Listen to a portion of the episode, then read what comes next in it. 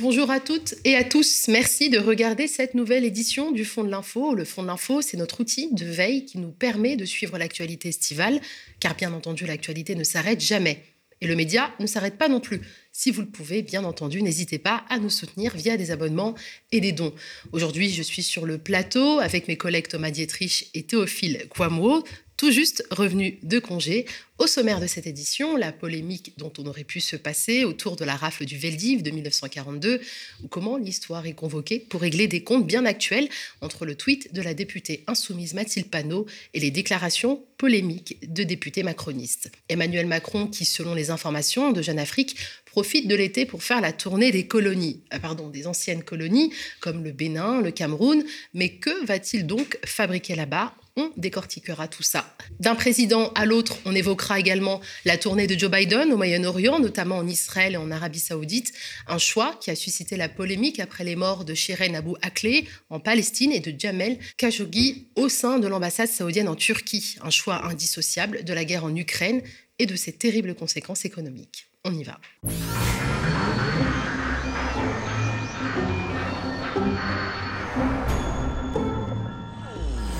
La semaine a été marquée par une triste polémique autour de la rafle du Veldiv de 1942, une tragédie hein, qui a donné lieu à de multiples récupérations politiciennes entre le tweet de la députée insoumise Mathilde Panot et les déclarations polémiques des députés macronistes. Je pense que ce drame en fait du Veldiv de 1942, qui 80 ans plus tard continue à, a hanté nos mémoires. Il n'y a plus beaucoup de survivants, mais c'est quelque chose qui a marqué profondément la, mémoire collective. Il faut se souvenir que 12 500 juifs, français et étrangers ont été raflés, notamment des enfants, par la police française, notamment euh, René Bousquet et le gouvernement collaborationniste de Vichy. Et c'est vrai que 80 ans après, ce qu'on voit, c'est on a des récupérations un peu politiciennes. C'est vrai qu'il y a eu un tweet de la députée insoumise Mathilde Panot qui a beaucoup été critiqué, qu'on a traité à tort d'antisémite, mais qui peut-être ce tweet-là était en tout cas pas à la hauteur de, l'événement, du drame qui s'est passé en, en 1942. Et euh, après, en face, on a eu euh, des réactions, notamment d'un obscur député macroniste qui a dit que Pétain, finalement, il y avait deux Pétains, celui de la Première Guerre mondiale et celui de la Seconde Guerre mondiale, ce qui est totalement scandaleux et ce qui rejoint les propos de Emmanuel Macron qui avait dit que Pétain était un, grand soldat. Le président Emmanuel Macron n'a jamais mis à l'honneur le président, du moins le maréchal Pétain, et on voit pas le rapport avec les 89 députés RN, parce que pour beaucoup, euh, RN et Insoumis, c'est à peu près la même chose. Euh, et je rappelle qu'il y a un antisémitisme d'extrême gauche très prégnant, très présent, et elle ne le dénonce jamais. Peut-être qu'elle est sur cette ligne-là. Elle fait référence euh, probablement aux propos d'Emmanuel Macron en 2018, qui avait qualifié Pétain, je cite, de grand soldat. Alors bien sûr, il parlait de la Première Guerre mondiale, même s'il avait ensuite, dans la même phrase, quasiment condamné ses choix funestes. Bah, il y a euh, deux, euh, deux pétins. Il y a celui de la Première Guerre mondiale et celui de la Deuxième Guerre mondiale. Il ne faut pas oublier ce qui a été fait pendant la Première Guerre mondiale. Alors, cette idée qu'on a et que partage notamment Éric Zemmour d'excuser euh, le maréchal Pétain comme si finalement euh, il y avait eu deux personnages. C'est comme si on disait demain, bah, euh, Hitler, il y a eu Hitler de 1918 qui a été gazé dans les tranchées, puis il y a eu Hitler de la Seconde Guerre mondiale. Ça n'a absolument aucun sens. Et d'ailleurs, en plus, c'est faux historiquement, puisque faut se souvenir que le maréchal Pétain, en 1917, avait fait mater les terribles les mutineries qui s'étaient déclenchées dans les rangs des poilus, des gens qui, des soldats français qui s'étaient révoltés contre les conditions indignes dans les tranchées contre le fait qu'on les envoie à la mort, qu'on les utilise comme la chair à canon. Et Pétain avait fait fusiller des mutins, parfois sans, procès. Il avait, on se souvient, en 1926, donc bien avant la Seconde Guerre mondiale, maté la rébellion du, Rif au Maroc avec son camarade et euh, ami Franco, qui plus tard deviendra le dictateur espagnol. Donc non, il n'y a pas eu de Pétain, il y a toujours eu un Pétain qui était antisémite, qui était dur, qui était euh, euh, violent et qui préfigurait finalement celui qu'il allait devenir. Qui était anti-Dreyfusard aussi. Anti-Dreyfusard et qui préfigurait celui qu'il allait devenir en 1940 où il allait serrer la main d'Hitler à Montoire et où il a livré la, la France aux, nazis. Et je trouve que euh, ces, propos, ces propos polémiques qui tendent à réhabiliter que ce soit Pétain ou Maurras sont complètement indignes et devraient normalement être cantonnés à l'extrême droite. Et, et on ne devrait même pas, c'est-à-dire ça devrait être un temps de recueillement, un temps pour se souvenir, se souvenir que tout ça ne doit plus jamais arriver et en arriver à des basse manœuvre politicienne où on essaie de disqualifier l'autre, ben, je trouve que c'est complètement indigne. On a souffert dans le Cher. Moi, je suis alsacien. Euh, mon, un de mes grands-oncles a été malgré nous, ça veut dire des, Alsaciens qu'on enrôlait de force dans la Wehrmacht. Et puis, on l'a envoyé sur le front russe et il est mort quelque part entre la, Russie et l'Ukraine. Donc, je pense que ça marque les mémoires collectives et c'est quelque chose qui mériterait plus de, hauteur euh, et de grandeur. Euh, tu as raison, tout à fait raison. Je pense que c'était un moment de trépas euh, immense pour euh, la République. Et disons, le déni ou alors la stratégie de réconciliation gaulliste qui pouvait s'expliquer par la nécessité de continuer à vivre ensemble entre victimes et complices des bourreaux a peut-être justifié cette stratégie d'évitement. mais effectivement, la France n'a pas pris assez vite la mesure de, de, ce qu'elle avait commis en tant que nation, parce que c'était, on n'a pas changé de peuple euh, entre 44, euh, 45 et 46. Donc c'est quand même une bonne partie de ce peuple qui a laissé faire euh, ces rafles, notamment. on peut imaginer l'état d'esprit, l'amertume des personnes qui sont en train de, de se déplacer dans ces, dans ces trains-là, qui se disent mais pourquoi m'as-tu abandonné au mon pays? Je veux dire, c'est quelque chose qui marque forcément les histoires. C'est aussi quelque chose qui témoigne de l'histoire de la police en France, parce que la police n'a pas été modifiée du tout au tout euh, après 45. Et effectivement, ce qu'on peut considérer comme un aveuglement, ça ne nous a pas beaucoup aidé parce que les générations qui avaient vraiment connu ce moment euh, étaient déjà en train de s'éteindre quand euh, euh, quelque part euh, il, y a il a commencé à avoir sous François Mitterrand des polémiques auxquelles Mitterrand a répondu de manière assez dure, assez, assez violente et, qu'on pourrait me considérer comme indigne pour un homme qui avait justement connu ces moments et, et, ces réponses s'apparentaient à une sorte de refus de regarder l'histoire en face. Et puis il y a eu Jacques Chirac qui a enfin admis que quelque part c'était l'État qui s'était fourvoyé, mais je pense que c'est aussi la nation quelque part qui c'est vous voyez, pas toute la nation, mais c'est une grande partie de la nation. Et le fait que euh, on en parle aujourd'hui comme ça, alors que les survivants sont morts, ça devient un enjeu quasiment intellectuel ou bien un enjeu euh, cérébral. Or, euh, c'est quelque chose qui est toujours présent dans, dans ce qu'on peut appeler la phylogénétique ou bien l'expérience non dite de, des descendants de ces déportés qui ont été lâchement abandonnés par la mère patrie. Et quand on voit aujourd'hui des, des qui disent Ah oui, mais euh, c'est faux de dire que c'était des Français, c'était des étrangers, sauf les enfants. Enfin, c'est atroce de dire ça. Parce que quand tu vis en France, tu, es un fils de la nation. Et en plus, les enfants, euh, justement, c'est ce qui est le plus important. On a abandonné les enfants français à l'occupant. Et en fait, euh, aujourd'hui, des personnes qui, sont normalement constituées essayent de rectifier ce qui disent des Français en disant que non, les adultes étaient des étrangers.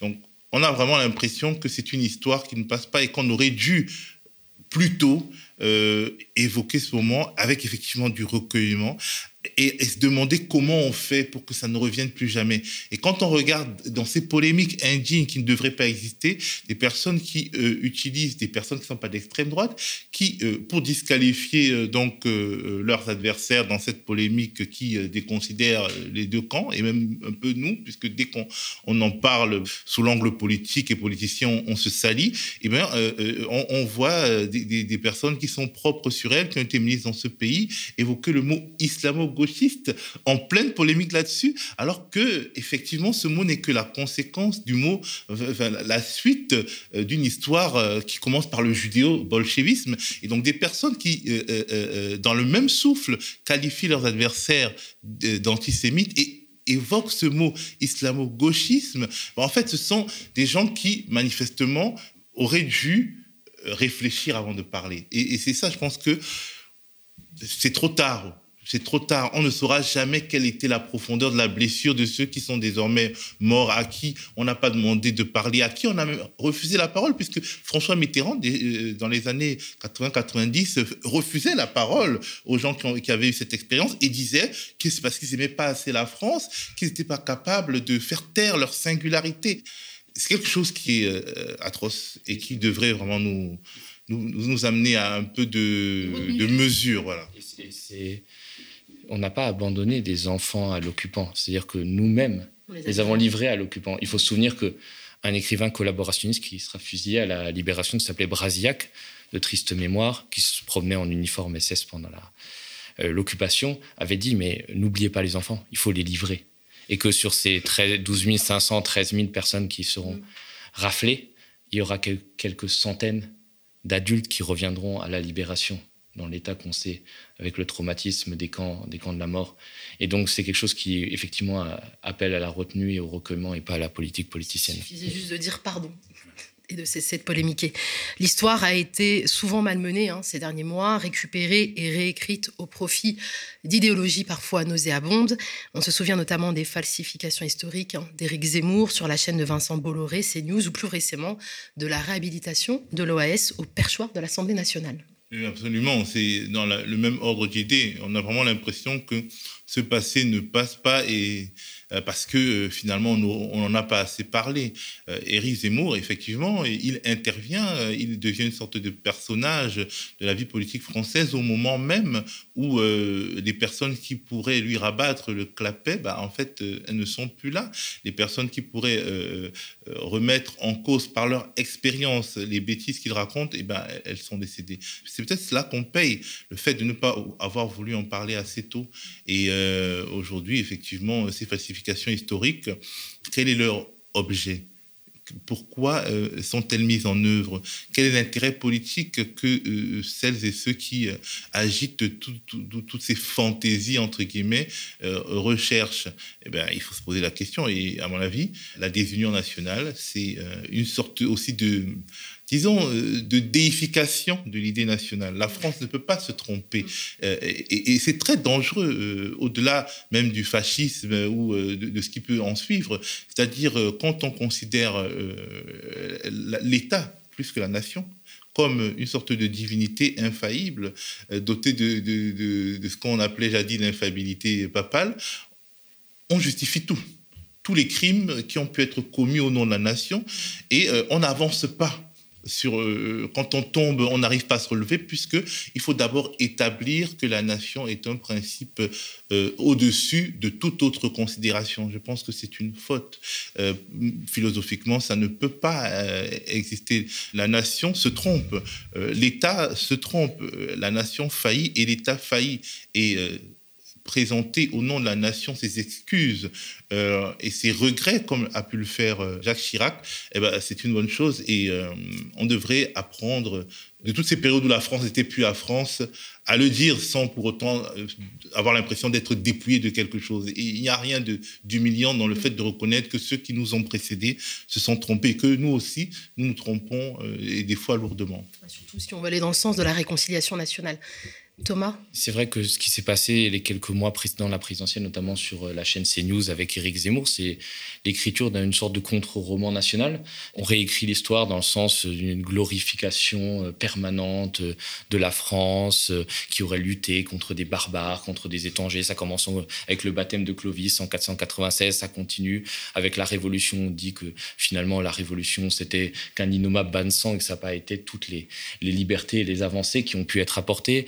Continue avec la réhabilitation de la colonisation, la réhabilitation de la guerre d'Algérie, et euh, ce, récit national qui est déroulé de façon complètement mensongère à des heures de, de grande écoute, bah, ça favorise la petite tambouille politicienne, la petite bouillabaisse qui est, euh, encore une fois, de pointer les barbares étrangers et les barbares qui sont aujourd'hui les, les musulmans. Et tout ça, c'est pas glorieux. Alors ça fait longtemps qu'on utilise l'histoire pour euh, servir la petite médiocrité politicienne, mais là, c'était particulièrement flagrant. Et le pire, c'est que c'est plus seulement l'apanage de l'extrême droite, c'est-à-dire qu'il y a une reprise aussi euh, euh, de, la Macronie, du centre, quand par exemple Jean Castex vient au journal de TF1 en disant mais on doit quand même pas se flageller pour la, pour la colonisation. Il bah, faudrait quand même se souvenir que la colonisation, euh, c'était des, des, centaines de milliers de morts, c'était du quasi-esclavage. Rien qu'au Congo, alors c'était une colonie belge, c'était peut-être plusieurs millions de morts et des dizaines de millions de mains coupées. Donc c'était ça la colonisation. Et donc on a une réhabilitation qui n'est plus seulement l'apanage de l'extrême droite effectivement, il ne s'agit pas de flagellation, il s'agit de regarder le passé pour en tirer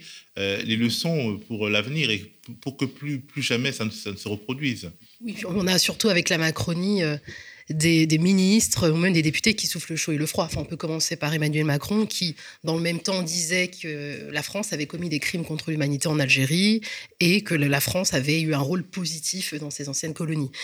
Pour parler encore de Emmanuel Macron, hein, qui tente d'oublier ses malheurs sur la scène nationale et de se refaire une virginité internationale, il souhaite repenser d'ici l'automne l'ensemble des dispositifs militaires français en Afrique. Est-ce une vraie volonté euh, de changement ou de l'esbrouf? Quand moi j'étais petit, il y avait le, marchand de sable qui passait euh, quand on allait dormir, distribuer du sable. Et ben, euh, Emmanuel Macron, c'est un marchand de poudre de perlimpinpin. C'est-à-dire, il, se balade avec son gros sac, il en distribue partout et il n'en distribue pas seulement que dans l'Hexagone. C'est-à-dire que ça fait des, années qu'il annonce repenser la politique africaine de la France. Il était venu il avait commencé en 2017 à Ouagadougou par un discours euh, célèbre où il disait euh, Ah oui, mais moi je suis d'une génération qui ne dit pas à l'Afrique ce qu'elle doit faire. Et finalement, il a dit à Roch Kaboré, qui était le président burkinabé, une blague très paternaliste.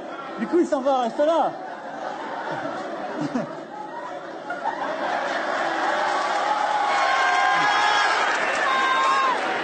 Du coup, il est parti réparer la climatisation.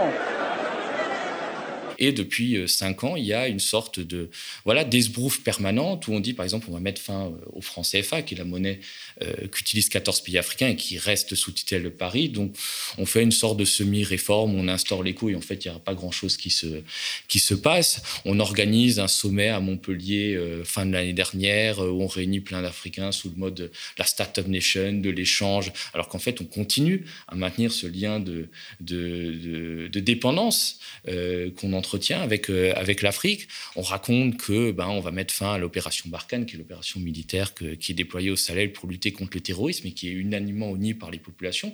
En fait, c'est simplement un un redéploiement, puisque euh, la France aujourd'hui se, retrouve euh, chassée euh, du Mali, puisque le gouvernement au pouvoir lui a appelé les mercenaires russes en, renfort, et la France est bien obligée de, se redéployer dans d'autres pays. Alors elle le fait au Niger, où elle est très amie avec le président Bazoum, qui a été élu dans des circonstances un peu troubles. Elle le fait aussi au Tchad, où elle est présente depuis longtemps et elle soutient la, la dynastie Déby, qui est une dynastie d'autocrates sanguinaires et qui s'est au pouvoir depuis 1990. Euh, mais au fond, il n'y a, rien qui change et il n'y a rien qui changera puisque euh, l'échec euh, patent de, la, France dans la lutte contre le terrorisme est vraiment réel en Afrique puisqu'on est là à se battre contre le terrorisme depuis 2013, depuis 9 ans. On y a dépensé entre, alors les chiffres sont pas tout à fait clairs, mais entre 4 et 8 milliards d'euros. On y a perdu plus de 50 soldats. Et puis le terrorisme qui au départ était circoncis au, au sud de la l'Algérie ou Nord Mali, c'est étendu. C'est étendu de manière exponentielle, c'est étendu vers, vers l'Est, vers le Niger, c'est étendu vers le, le, Burkina, le Burkina Faso, et puis aujourd'hui s'étend euh, plus près des côtes, euh, au nord du Bénin et au nord du Togo. Moi, quand j'étais petit, mon papa avait construit des, des, centres de santé, des hôpitaux au nord du Togo, et je vois que maintenant, ce sont des zones qui sont, où les djihadistes sont tout proches, et c'est quelque chose de très inquiétant, et quelque chose qu'on n'aurait jamais imaginé il y, a, il y a quelques années en arrière. Et bien évidemment, ce n'est pas l'armée française euh, qui arrivera à régler cette, cette solution par euh, la politique de la grosse Bertha. C'est de, ça serait pas de régler le problème du djihadisme, le problème du terrorisme sera résolu par la, question du développement, de la lutte contre la corruption, de la lutte contre la mauvaise gouvernance. On voit que ces régions où les djihadistes pullulent, ce sont les régions les plus pauvres. Hein. Par exemple, là où il y a eu des attentats, le nord du Togo, c'est une région abandonnée du pouvoir central, euh, la région du lac Tchad, la région des trois frontières entre le Mali, le Niger, le Burkina Faso, c'est des régions où il n'y a pas d'hôpitaux, où il n'y a pas de routes, où les pouvoirs centraux se sont jamais intéressés, et aujourd'hui, ben, où euh, finalement les djihadistes ont pris la place d'États faillis, d'États faillis qui ont souvent été soutenus euh, par la France. Donc, euh, on peut encore redéployer pour la énième fois, repenser les dispositifs militaires français en Afrique. Il n'en reste pas moins qu'aujourd'hui, la France fait plus partie du problème que de la solution et ne pourra pas endiguer le terrorisme au Sahel, surtout qu'il y a un vrai, et ça Théophile le confirma, une vraie euh, hostilité euh, des peuples vis-à-vis de cet État français qui, 60 ans après les indépendances, continue à maintenir une sorte de tutelle sur les États africains. On l'a vu avec les protestations qu'il y a pu avoir euh, en novembre et décembre dernier quand il y avait des convois français qui remontaient depuis Abidjan pour aller jusqu'au Mali et où il y avait des populations, que ce soit au Niger ou au Burkina Faso, qui manifestaient contre cette présence finalement française qui est accusée à la fois de maintenir ce de, domination, cette tutelle, et qui est à la fois accusé d'être complètement inefficace face aux terroristes. Moi, je pense que quand on racontera les, années euh, Macron, euh, en tout cas sur le terrain euh, de la relation entre la France et l'Afrique, je pense que le mot de déni reviendra souvent parce qu'il me semble qu'il y a un très grand déni. Et aujourd'hui, euh, la, concurrence russe euh, en Afrique francophone aide euh, ceux qui promeuvent ce déni, puisque finalement, toute critique et toute hostilité vis-à-vis de la politique française en Afrique est désormais interprétée comme une sorte d'allégeance à Wagner, aux Russes, etc. Et Cocorico en sort le drapeau et finalement, on demande aux gens de marcher au pas s'ils ne veulent pas montrer qu'ils sont de mauvais Français. Et pourtant, euh, ce qui se déroule aujourd'hui, ce désamour, il était inscrit dans l'histoire puisqu'il y a eu un certain nombre de moments, euh, de moments de lâchage, de moments où, disons, cette relation qui était déjà naturellement déséquilibrée, c'est encore plus déséquilibré au détriment des Africains. Je pense notamment à la dévaluation du franc CFA en 1994. Euh, en fait, je ne sais pas si les gens peuvent se rendre compte en France que du jour au lendemain, les gens ont perdu la moitié de leurs revenus parce qu'un document a été signé par le, le, gouvernement Balladur et imposé au chef d'État et au ministre des Finances africains. C'était un moment clé. Par la suite, il y a eu d'autres moments clés. Il y a eu la guerre en Côte d'Ivoire et le retour du refoulé avec euh, bah, les militaires français qui faisaient la, circulation dans la rue, une sorte d'occupation à l'irakienne qui a été très mal vécue euh, euh, en Afrique subsaharienne et qui a été complètement ignorée en France. Il y a eu même la guerre en Libye parce qu'effectivement, Muammar Kadhafi était un dictateur, mais cette, ce déni de souveraineté qui a été opposé aux Libyens et, et, qui a précédé finalement, parce que juste après Kadhafi a eu des violences raciste contre les, Libyens noirs et, d'autres subsahariens et, des subsahariens, ben en fait, ça a été aussi un moment clé.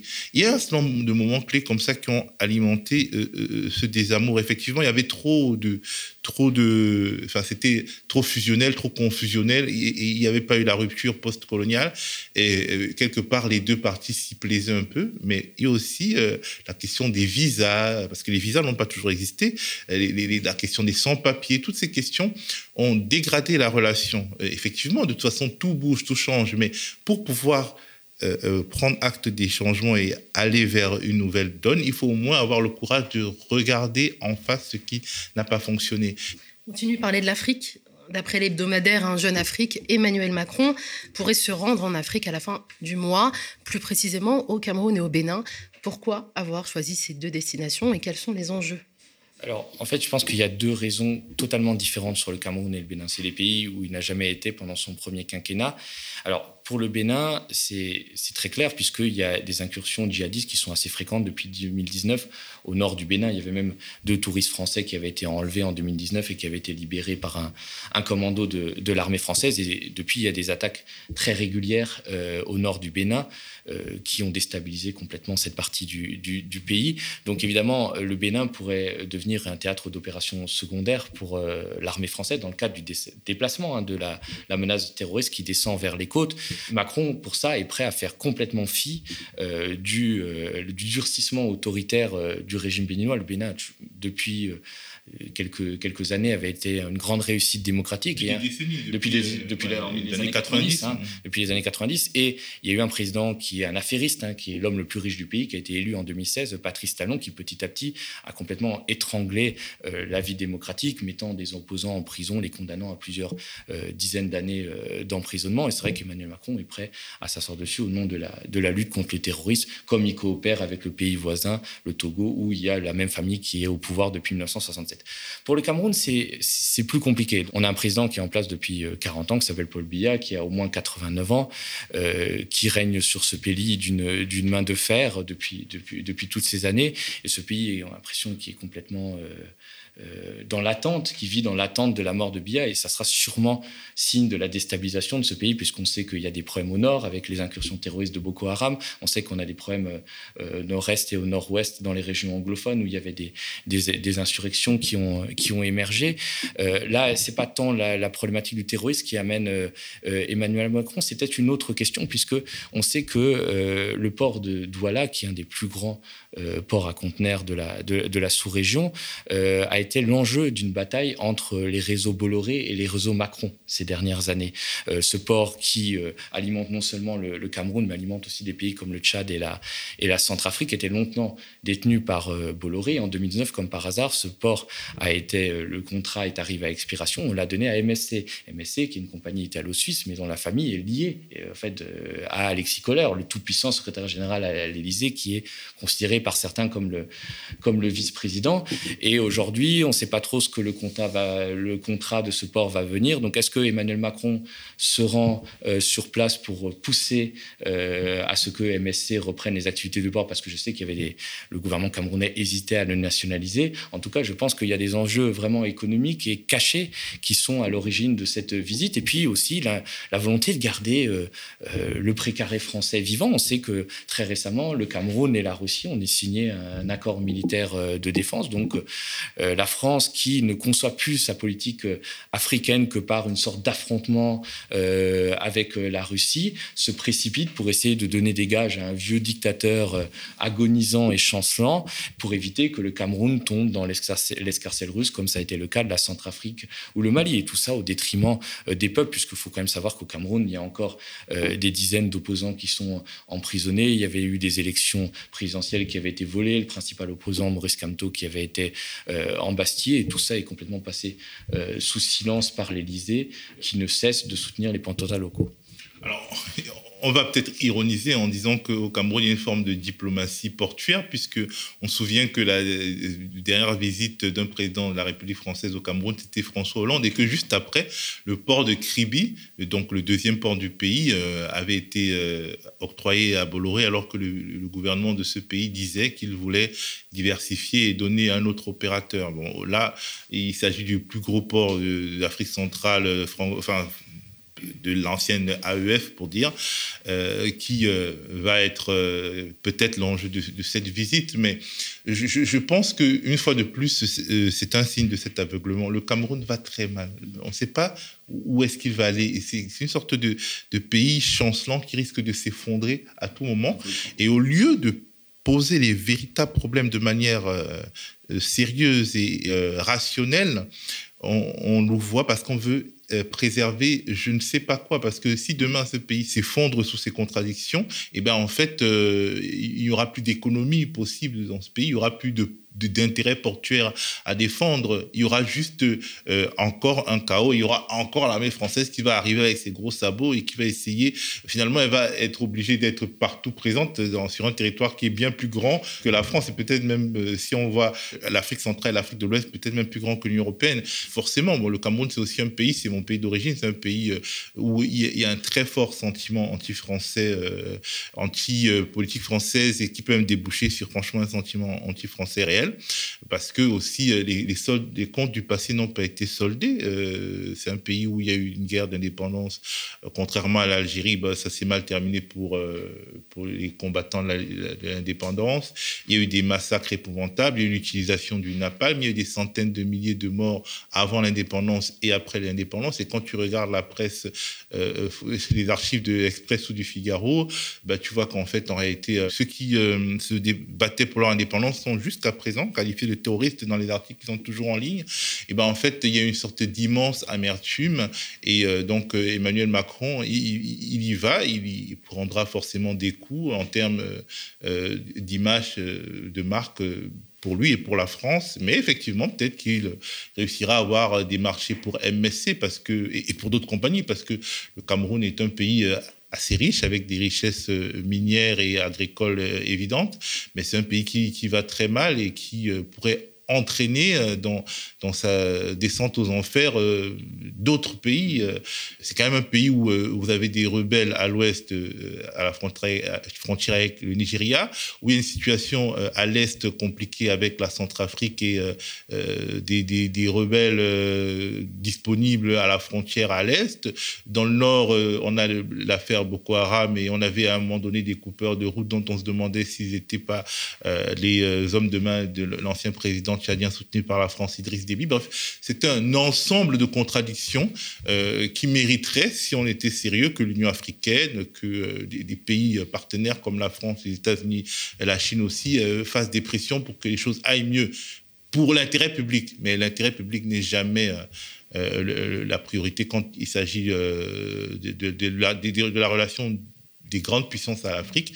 Et voilà, demain, quand il y aura des vrais problèmes, ben, le JT de TF1, le JT de France 2, tout le monde va débarquer et on va en conclure à l'incapacité euh, naturelle et féconde des Africains de prendre soin d'eux-mêmes. Voilà, c'est comme ça aussi que euh, euh, les conceptions racistes même se développent parce que finalement, on n'a pas expliqué l'enchaînement des choses qui font que tout va mal. Parlons maintenant des aventures peu glorieuse à l'étranger d'un autre président, l'américain Joe Biden. Celui-ci s'est rendu en Arabie saoudite hein, où il a reçu un accueil glacial de la part du prince héritier euh, Mohamed Ben Salman. C'est-à-dire qu'il faut se souvenir que Joe Biden, quand il y avait eu l'assassinat de Jamal Khashoggi, avait promis de faire de l'Arabie saoudite un paria euh, de le mettre au banc de la communauté internationale. Et puis là, tout d'un coup, on revient à la réelle politique parce qu'il y a une augmentation des cours du pétrole. Euh, Joe Biden sait que dans quelques mois, il y aura les, élections de mi-mandat et qu'un euh, un prix de l'essence trop élevé ferait mauvais genre aux États-Unis, risquait de lui coûter quelques voix. Et donc, évidemment, il a été obligé d'aller à Canossa, d'aller voir ce, prince héritier, de faire amende honorable, hein, de enterrer le dossier de Jamal Khashoggi. Et puis d'ailleurs, le dossier de toutes les violations des droits de l'homme qui sont monnaie courante en, Arabie Saoudite. C'est aussi pour normaliser les relations entre Israël et l'Arabie Saoudite, hein, cette visite.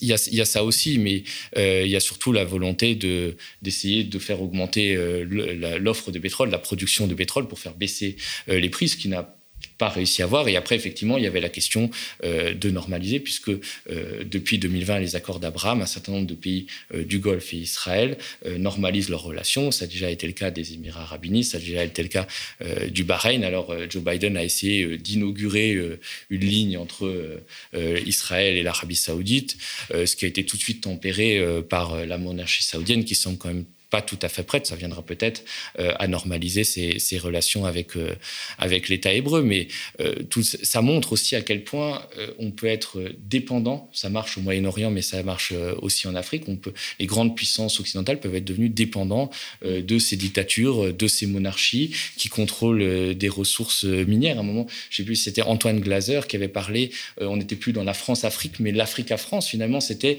les dictateurs africains qui, avaient, qui pouvaient imposer en quelque sorte leurs conditions. Euh, des bailleurs de fonds. Voilà, euh, euh, leurs conditions à l'ancienne puissance coloniale. Et là, finalement, c'est un peu la même chose. C'est-à-dire que les États-Unis, qui ont aidé la monarchie des Saouds à prospérer, finalement, se retrouvent tributaires de cette même monarchie et sont obligés de s'asseoir sur leurs principes, sur les valeurs qu'ils défendent pour justement des questions pétrolières ou des questions de rétablissement de relations entre Israël et les monarchies du Golfe.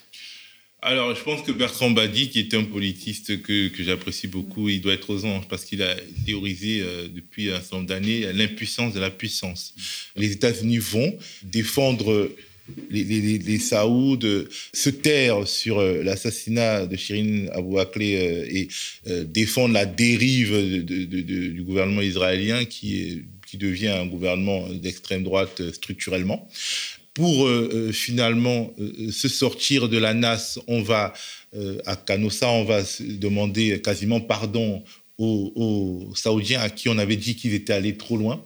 Le monde que nous observons naître devant nos yeux est assez déconcertant, je trouve. Et, finalement, on se demande quelles sont même les marges de manœuvre des puissants de ce monde, c'est-à-dire des grandes puissances comme les États-Unis, voire la Chine. Je pense que d'un point de vue théorique, c'est assez c'est assez troublant. Moi, je sais pas, euh, c'est très difficile aujourd'hui de donner des leçons d'ailleurs euh, à Joe Biden parce que de fait, ce monde d'interdépendance marqué par la capacité de nuisance des, des puissances moyennes et même des petits pays appelle à réformer complètement nos conceptions de la diplomatie. C'est vraiment la thèse de Bertrand Badji et on est au cœur de cela. C'est-à-dire, il n'y a plus de pays qui n'est pas important.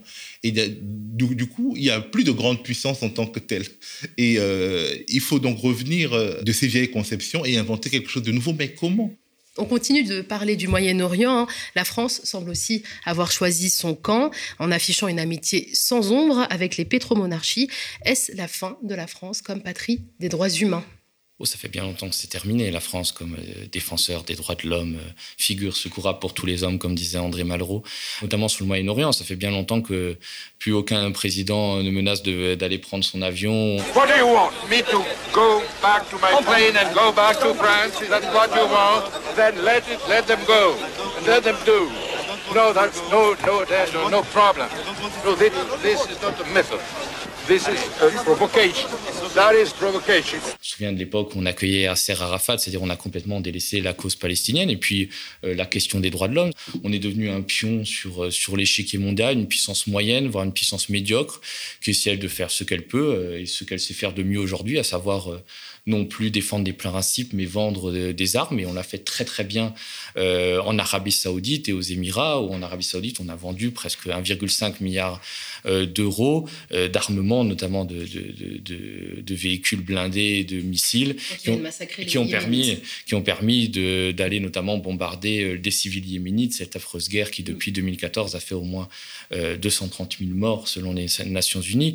Donc on voit bien que ça fait bien longtemps qu'on a abandonné les principes pour défendre une sorte de, de réel politique à la petite semaine. Et ça montre bien le déclassement euh, de, la, de la puissance française, un déclassement qui est un peu à l'œuvre partout dans le monde et dont on parlait avant euh, en Afrique, où finalement on est en train de perdre ce qu'on a toujours considéré comme notre précaré. Et ça fait bien longtemps qu'au Moyen-Orient, on est complètement à la remorque des, des autres puissances. Je vois bien, euh, moi j'étais au, Bahreïn au mois de, au mois de mai, Bahreïn qui est une monarchie sunnite, mais dans un pays à majorité chiite, où il y a une tentative de révolution en 2011 qui a été écrasée dans le sang, et notamment avec l'aide du voisin euh, saoudien. On voit bien que la France n'a plus qu'une diplomatie économique et ne dénonce nullement les euh, violations des droits de l'homme qui sont à l'œuvre dans, ce, dans, cette petite, euh, dans cette petite monarchie où on enferme des gamins mineurs dans des prisons de haute sécurité, on tue des opposants, on les fait disparaître sans que aucune des grandes puissances, et surtout pas la France qui est complètement déclassée, ne proteste. Il y a aussi quelque chose qui s'est joué euh, dans ce déclassement et cette euh, diplomatie qui se regarde quasiment uniquement sur euh, le point de vue des, ventes d'armes qui peuvent être faites, c'est la guerre en Irak. Parce que euh, Jacques Chirac donc, s'était opposé à la guerre en Irak. Et puis pour donner des gages finalement et aussi sous la pression des milieux plus atlantistes de, son propre camp ici en France, bon, en fait finalement, juste après la guerre en Irak, il a tout abandonné. Il a abandonné toute velléité de politique indépendante au, Moyen-Orient. Et euh, dès, lors, que faire? Puisque effectivement, euh, le lobby militaro-industriel français, il est structurant, euh, il contrôle une partie des médias. Et donc, bah, qu'est-ce qu'il faut faire? Bah, Il faut vendre, vendre pour oublier que finalement, on a, perdu toute, toute ambition euh, diplomatique au sens euh, propre du terme. Et je pense que cette euh, euh, géopolitique ca- caractérisée par une sorte d'emprise des grandes, de, de grandes entreprises sur euh, la diplomatie d'un certain nombre de pays, bah, en fait, elle coûte vraiment au camp de la paix. Thomas parlait de la, guerre au Yémen, mais qui se souvient qu'est-ce que, quel est le but euh, de guerre des différentes parties au Yé- Yémen? Qui euh, parle d'une possible paix au Yémen, d'accord de paix Personne. On dirait que la paix est devenue une sorte de valeur dépassée, surannée, et qui n'intéresse plus personne.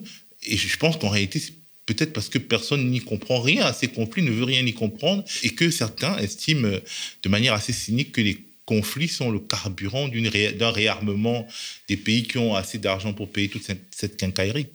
Peut-être que c'est parce que c'est une guerre qui oppose des Arabes et donc on s'y on s'y intéresse pas tellement. Enfin, je veux dire, la- l'Occident, enfin les pays occidentaux n'ont pas pris euh, part à cette guerre de manière, euh, euh, de manière décisive et franche. Paul Valéry disait quelque chose, la guerre, c'est un massacre de gens qui ne se connaissent pas, au profit de gens qui se connaissent mais qui ne se massacrent pas. Et c'est peut-être le résumé de toutes les guerres dans le monde, et ça montre bien l'indifférence, au-delà du fait que c'est loin, que ce sont des pays euh, lointains, que ce sont des populations qui, vu du point de vue très gaulois, euh, nous sont étrangères. Je pense que c'est une vraie réalité. Théophile Thomas, je vous propose de rendre euh, l'antenne. je vous remercie de nous avoir suivis aussi euh, nombreuses euh, et nombreux. On vous rappelle hein, que la campagne d'abonnement se poursuit. On compte sur 15 000 nouvelles souscriptions pour pouvoir soutenir cette nouvelle saison qui s'annonce très riche au mois de septembre. On vous dit à très bientôt. Au mois de mars, le média était au bord du gouffre. Et il s'en est fallu de peu pour qu'il disparaisse. Mais grâce à votre mobilisation, nous avons tenu bon. Merci à vous. Grâce à vous, nous avons pu produire 150 matinales avec 200 invités qui ont réuni près de 30 millions de vues. Nous avons respecté l'engagement du manifeste du média. Malgré nos modestes moyens, nous avons combattu la haine de l'extrême droite, la violence de la Macronie, mais aussi les mensonges des grands médias. Que la manifestation soit déclarée ou non, on a le droit de dire stop, de dire non dans la rue. C'est un droit, c'est légal, et voici la réponse. Quand j'entends le mot violence policière, Moi, moi je, personnellement, je m'étouffe. Je n'ai pas besoin de vérifier que la France soit prête. La France est prête. Et elle est prête parce que nous avons un système de santé extrêmement solide. Depuis trois ans, rien n'a été fait pour l'hôpital. Moins de lits, moins de personnel qu'en janvier 2020. Est-ce que euh, c'est un scandale que l'État, des ministères, puissent avoir recours à des cabinets de conseil? Je vois pas comment on peut pas parler de détournement d'argent public, puisque notre argent public de contribuables n'a servi à rien. Comme vous le voyez, le média a toujours remis l'Église au centre du village. Il a donné de la voix aux engagés, aux révoltés, à tous les combats oubliés d'une presse mainstream qui ne donne la parole qu'aux puissants et aux prêcheurs de haine. Au moment où Emmanuel Macron commence son second quinquennat, et même si les législatives peuvent le freiner, nous avons plus que jamais besoin de médias de résistance, libres et gratuits. À la rentrée, nous allons revenir encore plus fort, encore plus impertinent. Après avoir fait éruption dans le monde merveilleux des matinales mainstream, nous vous proposons un tout nouveau projet, plus décapant encore, nous incruster dans la case du 18-20 heures. C'est le fameux soir où euh, elle vous accuse de viol? Il, il s'est rien passé. Il s'est rien passé, cher, euh, cher Yann. On a l'impression que vous avez quand même un mental euh, d'acier. C'est sûr que c'est un parcours pas commun. Est-ce une bonne chose? Non, à Voilà, 80%. merci. Bravo. Voilà les gars, et, et je le vois sur les réseaux, c'est un truc de fou. Vous avez envie de voir autre chose le soir en rentrant à la maison? Eh bien, nous aussi. C'est pourquoi nous vous proposerons dès la rentrée une émission à 18h qui s'appellera Toujours debout. Alors non, ce n'est pas une reprise de la chanson de Renaud. Ce n'est pas non plus un hommage à Valérie Pécresse. Toujours debout sera un tout nouveau terrain de débat, de critique de l'actualité politique sans détour, avec un regard neuf, un ton décalé, à contre-courant de ce que l'espace médiatique nous sert jusqu'ici, avec des reportages de terrain et des chroniques sans concession. Cette émission, nous allons la construire avec vous. Car le média, ce n'est pas seulement une équipe de journalistes professionnels, ce sont 4500 sociétaires appartenant à la plus grande coopérative médiatique de France. Une coopérative engagée qui ne sera jamais sous le joug d'un milliardaire qui dicterait notre ligne éditoriale. Mais vous le savez, si nos contenus vidéo sont proposés gratuitement, leur production coûte cher, très cher. On met un pognon de dingue. Et un format de l'ambition de Toujours debout mobilisera des moyens inédits. Ainsi, pour que cette ambitieuse saison 6 du média puisse voir le jour, notre objectif est d'atteindre le prochain palier des 15 000 abonnés. Pour être une véritable alternative médiatique. Abonnez-vous, aidez-nous à atteindre le prochain palier de 15 000 abonnés pour que le média, votre média, reste toujours debout.